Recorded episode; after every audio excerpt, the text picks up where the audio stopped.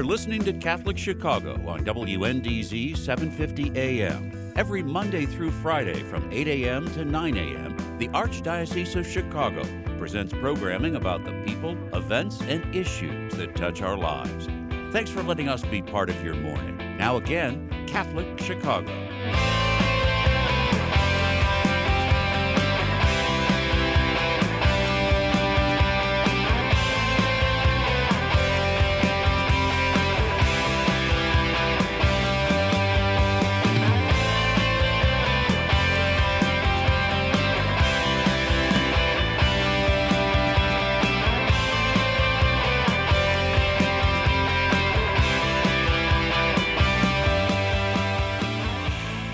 Back to Cal Chicago on WNDZ 750 AM. Our phone number 312-255-8408. Father Greg Sakowicz the rector of Holy Cathedral. Our time is 8.32 on this morning here in Chicago. We just spent a wonderful half hour with Cardinal Blase Cupich discussing uh, racism, peace, coronavirus. And now on the phone, a tremendous priest, the Archdiocese, m- much, much younger than me, Father Matt O'Donnell, pastor of St. Columbanus Parish on East 71st Street in Chicago, joins us by phone to talk about how his community has been affected by both the George Floyd death and the COVID 19 pandemic. Matt, welcome to the program this morning. How are you, Matt? I'm doing well this morning. Thanks, Father Greg, for having me. Oh, thank you. And it, uh, you know, Matt, if you had told me in early March that by early June, all this would have transpired about stay at home, you know, COVID 19, uh, racial unrest, I would have said, Matt, you're on a cloud somewhere. Never have I seen our world so flipped upside down in such a short time. And let's just take it, you know, maybe one step at a time. Let, let, let's take it back. Let's begin with the present situation and move backward. Um, how are you feeling right now and reacting to the whole situation that we've seen the last several days? You know, as a pastor on the south side in the Park Manor neighborhood, uh, I just I, I have a mix of emotions. There's uh, a lot of anger uh, over the death of George, George Floyd, a lot of sadness about what I've seen happen here in our neighborhood and the surrounding communities around Park Manor across the south side, west now, has side. your neighborhood been affected? Has there been blown out windows? So there's a few businesses on 71st Street that have been uh, one of our dollar stores, the Currency Exchange. Um, on 75th Street, which is not far from us, a number of businesses there have been affected. Uh, as I move further east uh, towards Cottage Grove and uh, Stony Island, there's a lot more damage. Um, I think one of the one of the businesses that's been definitely hardest hit are the banks in the community. Yeah. A lot of the ATMs, a lot of the banks have been vandalized and, and looted, uh, which definitely has a very negative impact for people who live here in the community. Now, let me ask you this.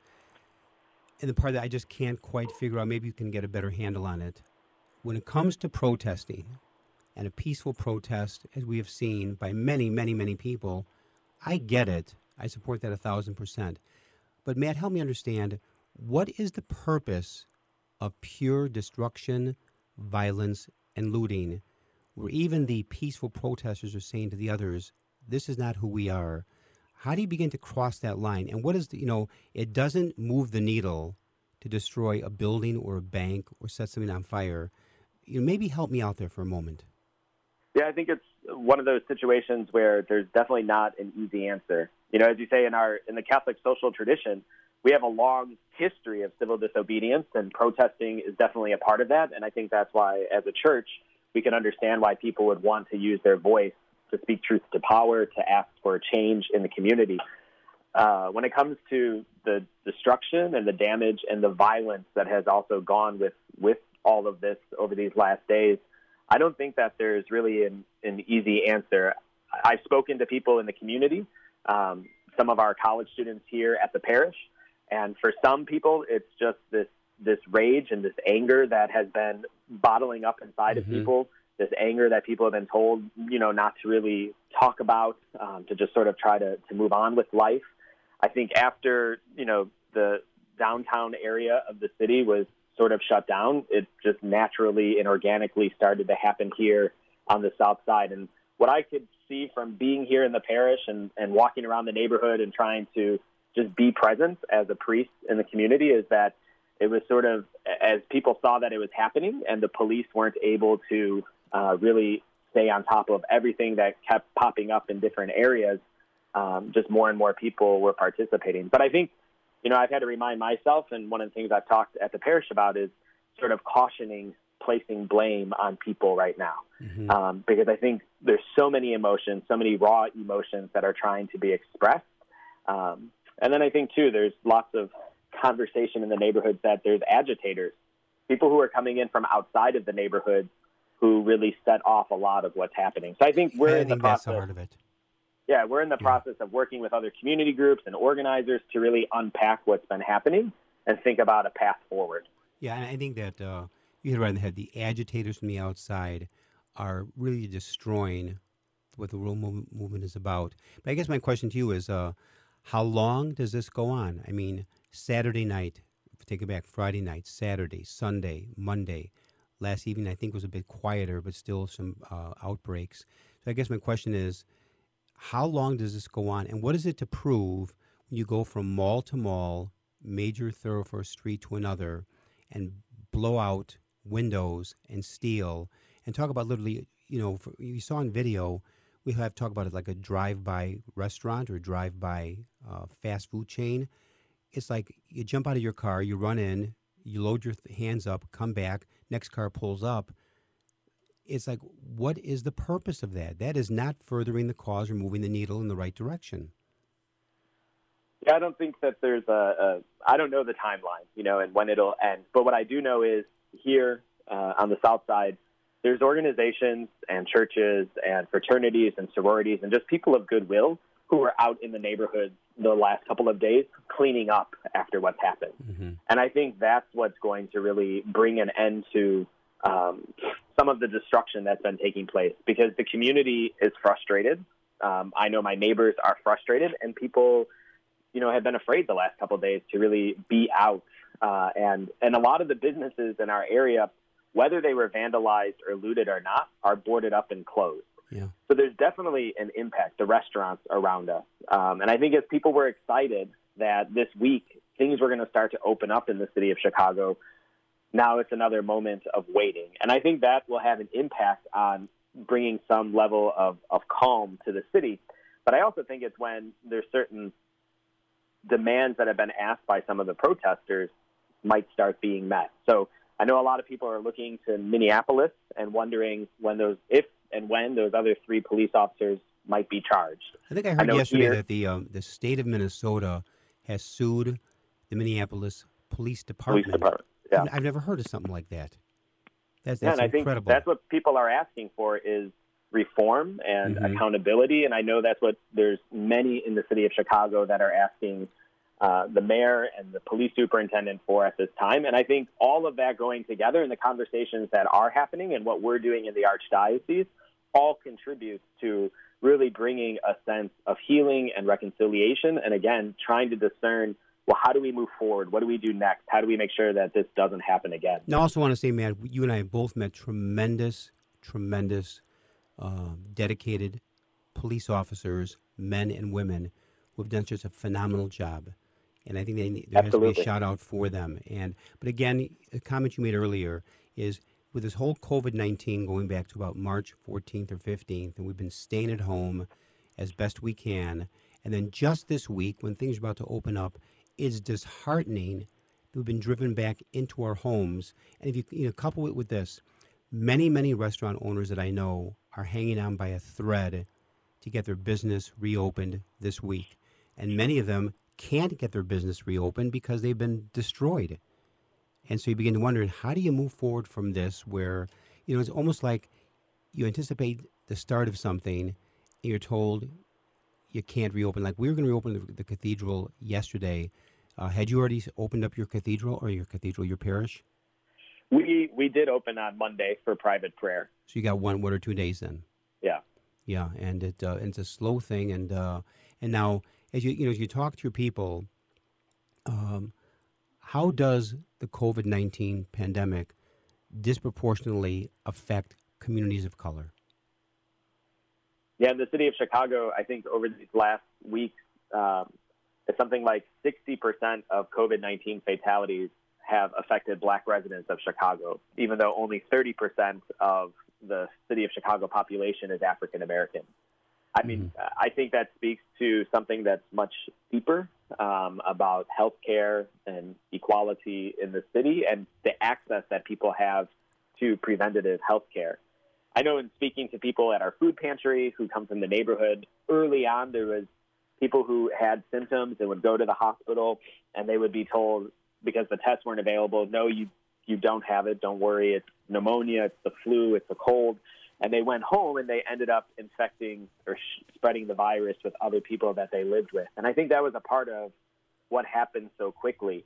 I mean, one of the things that we did at the parish and we continue to do is you know, we've we've passed out over 7,000 masks to mm-hmm. people in the neighborhood um, because that was one of the things that I saw very early on is that people didn't have access to that, and it wasn't there weren't stores in the neighborhood that were selling it, and and and for many of our residents, especially those who are poor, they didn't have the ability to just pick some up, and so that's one of the things we've been doing to really try to help prevent because at one time the zip code in which St. Columbanus is 60619 was one of the five hardest hit areas in the city of Chicago. Mm. And so our food pantry has remained open this entire time and serves four to 500 people every week. And so seeing people every week, hearing their stories, and trying to really respond to what their needs were besides just giving food um, has definitely been the focus of myself and the staff and the, the parish here at St. Columbanus. Now, as a brother priest to a brother priest, um, sometimes people forget that we priests are human and have feelings, and we cry, we're joy filled, we're tired. So, how has this whole pandemic and what's going on the last few days affected you as both priest and as a, as a man? I would say that uh, I'm definitely tired.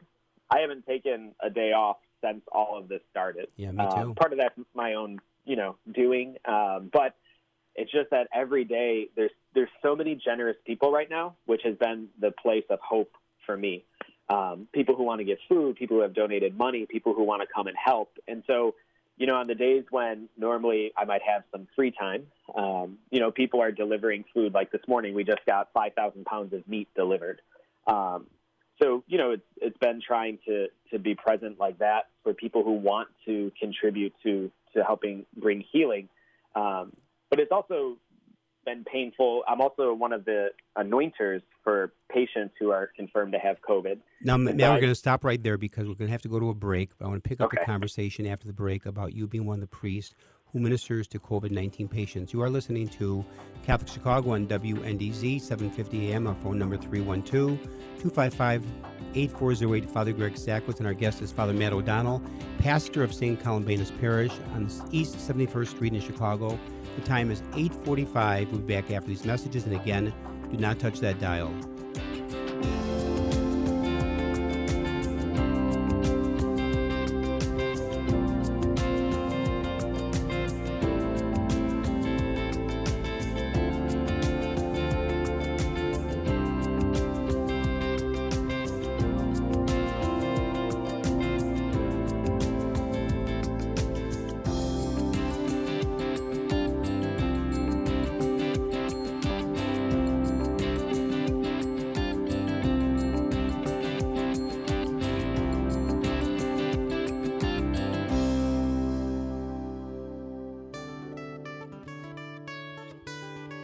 Nation and our world, people of all faiths have recently been joining fervently in all kinds of prayer.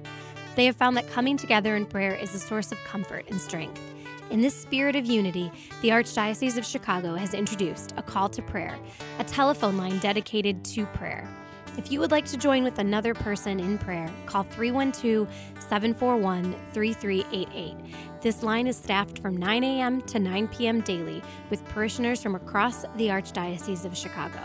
These volunteers are here to listen to you, offer support, and pray with you. A call to prayer includes a 24 hour voicemail and email options as well. Experience this wonderful opportunity to join with people just like you who trust in the power of prayer. That phone number again is 312 741 3388. Let's pray together today. There's nothing like having a friend to talk to when things are not going well. And in these challenging days, everyone has had moments when they are discouraged, sad, or worried. Catholic Charities wants you to know that we are here. If you or someone you know would like to share your concerns with a professional, call 312 948 6951 anytime, day or night, and you will be connected with an experienced counselor who will listen without judgment and offer compassionate, confidential advice that you can trust. That phone number again is 312 948 6951. Before, during, and after COVID 19, Catholic Charities is here for you.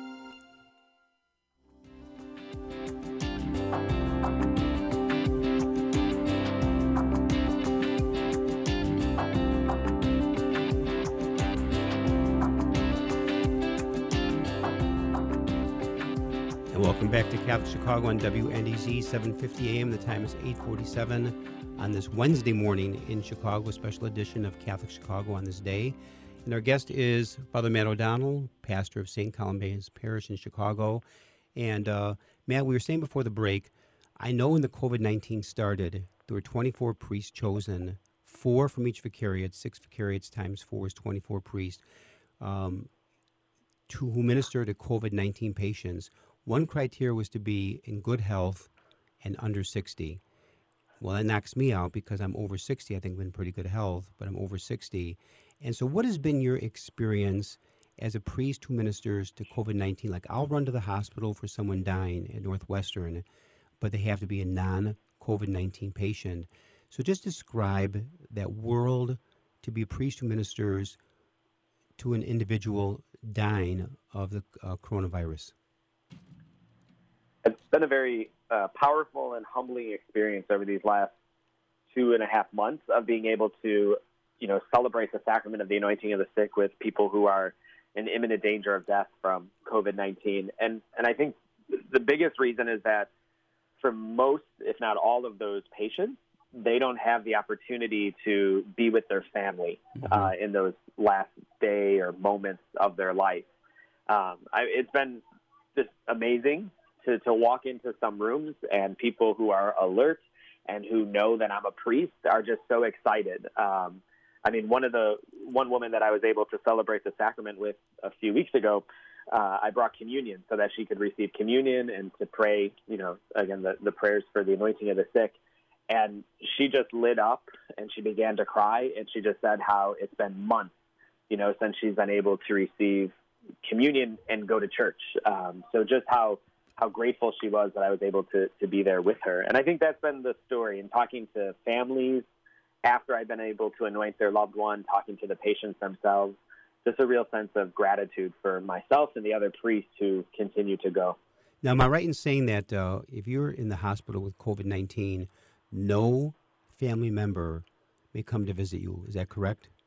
In, in almost every instance, yes. There, I know there have been uh, times when some hospitals or nursing homes have allowed one family member in maybe for a few minutes, um, but most of the time it's the family contact has been virtual, whether it's through an iPad or an iPhone or, or some other type of device. Which means many of these people have died alone. Yeah. I mean, that just breaks my heart when I've talked to family members who have lost a loved one, you know, to COVID 19. And they says we couldn't be with mom, we couldn't be with dad or my brother or my spouse and uh, it, that's got to be gut wrenching. In fact, I'm sure that when you've walked into rooms of individuals dying, you have brought messages from loved ones to share with the person who is dying. Yeah, yeah, and that's one of the things that I've tried to do, and I know uh, many of the other priests who are anointing people with COVID have also tried to do is to make sure that we reach out to the families before and after, and and even you know just that you know, hey, I talked to your daughter before I got here just that little bit of like connection with yeah. their family, yeah. I think is also I don't know. In some ways, it's probably just as healing for the individual as actually celebrating the sacrament and, and offering the prayers. Now, as a priest to walk into a room, like for example, when I've walked into a room in the last month or so, I got the mask and gloves. But now, in your situation, when you go into a, a coronavirus room individual, um, you're are you dressing up in that whole hazmat outfit? So in, in many of the hospitals, yeah, it's, we all have to wear the PPE. So in some hospitals, we have a hairnet on, we have things on our shoes, we're wearing the gown, a mask, uh, a face shield, um, obviously gloves, um, to be able to celebrate the sacrament safely, not just for the individual that we're coming to see or for ourselves, but then also when I leave the room. Um, that's one of the things that we have to do too. As soon as we get home, you know, I leave from the hospital or nursing home, I come straight home. I throw my clothes in the wash and I take a shower um, to make sure that you know I'm keeping myself safe here at the rectory. Mm-hmm. Now, do you live in the rectory there alone? So we have a retired priest uh, who lives here too, and then uh, a priest that's been staying with me who's up teaches up at Mundelein. So it's been good to have other people in the house. Oh yeah, I mean, I, some of our brother priests who live alone, and I, we we both know many. It's really got to be hard. Who do you who do you share this with? Because you know, I haven't seen my family, haven't seen friends, haven't been out socially in three months now. And as we begin to open, it doesn't mean this whole thing has gone away. In fact, my fear is with all the unrest that's been going on, are we going to respike again in the next couple of weeks?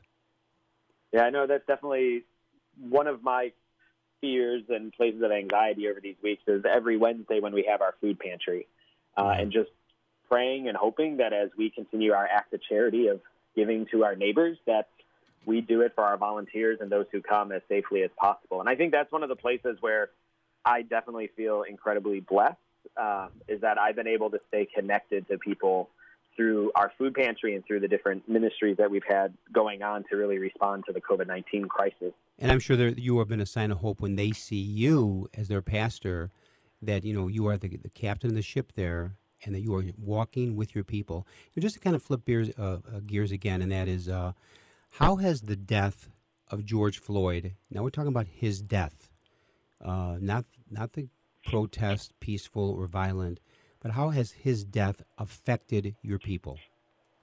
I think it's it's caused further outrage and anger and disappointment. You know, unfortunately, George Floyd he joins a litany of other people uh, in our country who have lost their lives um, because of police violence. But also, this past weekend, you know, more than 80 people and more than 20 people, more than 80 people were shot and more than 20 people were right. killed because of gun violence. And over 70% of victims of gun violence in the city of Chicago are African American. More than 90% are people of color. So I think mm. what happens when there's moments like this where a person like Mr. Floyd loses his life in a public way and it's recorded, it causes trauma for the community and it causes anger uh, in the community. And I think that's where, you know, I, as a priest and a pastor ministering here at St. Columbanus, have a responsibility to find ways to help respond to that. And, and the biggest thing, and what I know right now that I'm supposed to be doing, is listening. Is listening to the emotions, listening to people's feelings, listening to what the community wants to do next, and really trying to lead um, while standing with the community and sometimes even while encouraging them to take the lead. Now, that's a great gift you can offer your people just to be able to listen, let them vent, but also provide direction. And um, also, am I right in saying, Matt, that is the weekend before Memorial Day weekend was the greatest amount of violence we've seen in Chicago in the last five years? Definitely. And I know living here uh, on the South Side and, and again, hearing the stories of people that I know from the community, it, it takes a toll on people. And um, it's not something that people ever get used to. Unfortunately, it becomes very normative, and there's sort of an, I don't know, an expectation, I guess, on the weekends that unfortunately this is what we all brace for and try to prepare for. Yeah. But again, I think that's one of the things that I'm most proud of and most grateful of during this time is that our church, and not just St. Columbanus, but the archdiocese and parishes throughout the archdiocese, have really remained open during this time because as COVID has, you know, affected the black community at a disproportionate rate, that has an effect on everything else that's happening in the community. And the same is true for the violence that has been happening. And I think all of that uh, has really boiled over now as we've witnessed as a nation and as a world uh, the death of George Floyd. Here's the thing as priests, we have to be uh, men of hope, but we're rooted in the gospel, rooted in the Lord through prayer. And so, as you listen to your people, what is the message of hope you're offering? I mean, when you think about it, Matt, I'm 67. I'm much older than you. I've been a priest now 40. In fact, I've been a priest longer than you've been born. Definitely. 41 years, which, you know, I knew I was old, but not that old. But uh, I've been a priest 41 years. I have never in 41 years experienced, we've experienced the last three months to go from this stay at home COVID 19, which is far from over. This is not Mhm. over. And at the same time, and I was around in the 60s with the racial tension and the violence from the Democratic Convention of 68 and also the death of uh, Martin Luther King. Uh, I was around for that, and that was pretty rough. But this, I'm telling you, uh, would match it or top it. But also coming off of COVID 19. So I think as you listen to your people, what can you say to them without patting them on the head that really gives them that sign of hope that we'll get through this and there's light at the end of the tunnel? So I think the most recent thing is hearing Pope Francis this morning uh, say the name George Floyd. To know that the Pope Wow. uh, hears and understands and recognizes what's happening in the United States, and not in a generic way of saying, hey, I see the protest that's happening, but actually said the name George Floyd. That's what all of this is about. Black Lives Matter. Um, that's what the protests are about, is that the names of the people want and need to be remembered. And I think to hear the Pope actually say the name Mr. George Floyd is a powerful sign of hope. And it's something that I'm going to really encourage the community. And then that translates here in the United States. You know, Archbishop Gomez and his statement, Cardinal Cupich and what he's calling for in in the the reconciliation work that we need to do in the healing. Um, all of that together is a sign that the church is going to remain present and that the church wants to find a way to respond. And I think ultimately it's the church and people of faith that are the ones that are going to be able to bring healing to our world. We have a lot of work to do moving forward. We want to thank in a very special way Father Matt O'Donnell, pastor of St. Columbanus Parish in Chicago, for joining us here this morning on uh, Catholic Chicago. Matt, God bless you. Keep up your great work one day at a time, and we're all in this together. I want to thank in a very special way our producer, Jim Dish, and the great work of our engineer, Michael May. To our listeners, please be safe, pray, move forward. God is with us. And I always keep telling people choose peace over panic, faith over fear, and wisdom over worry. May God bless all of you, and good day.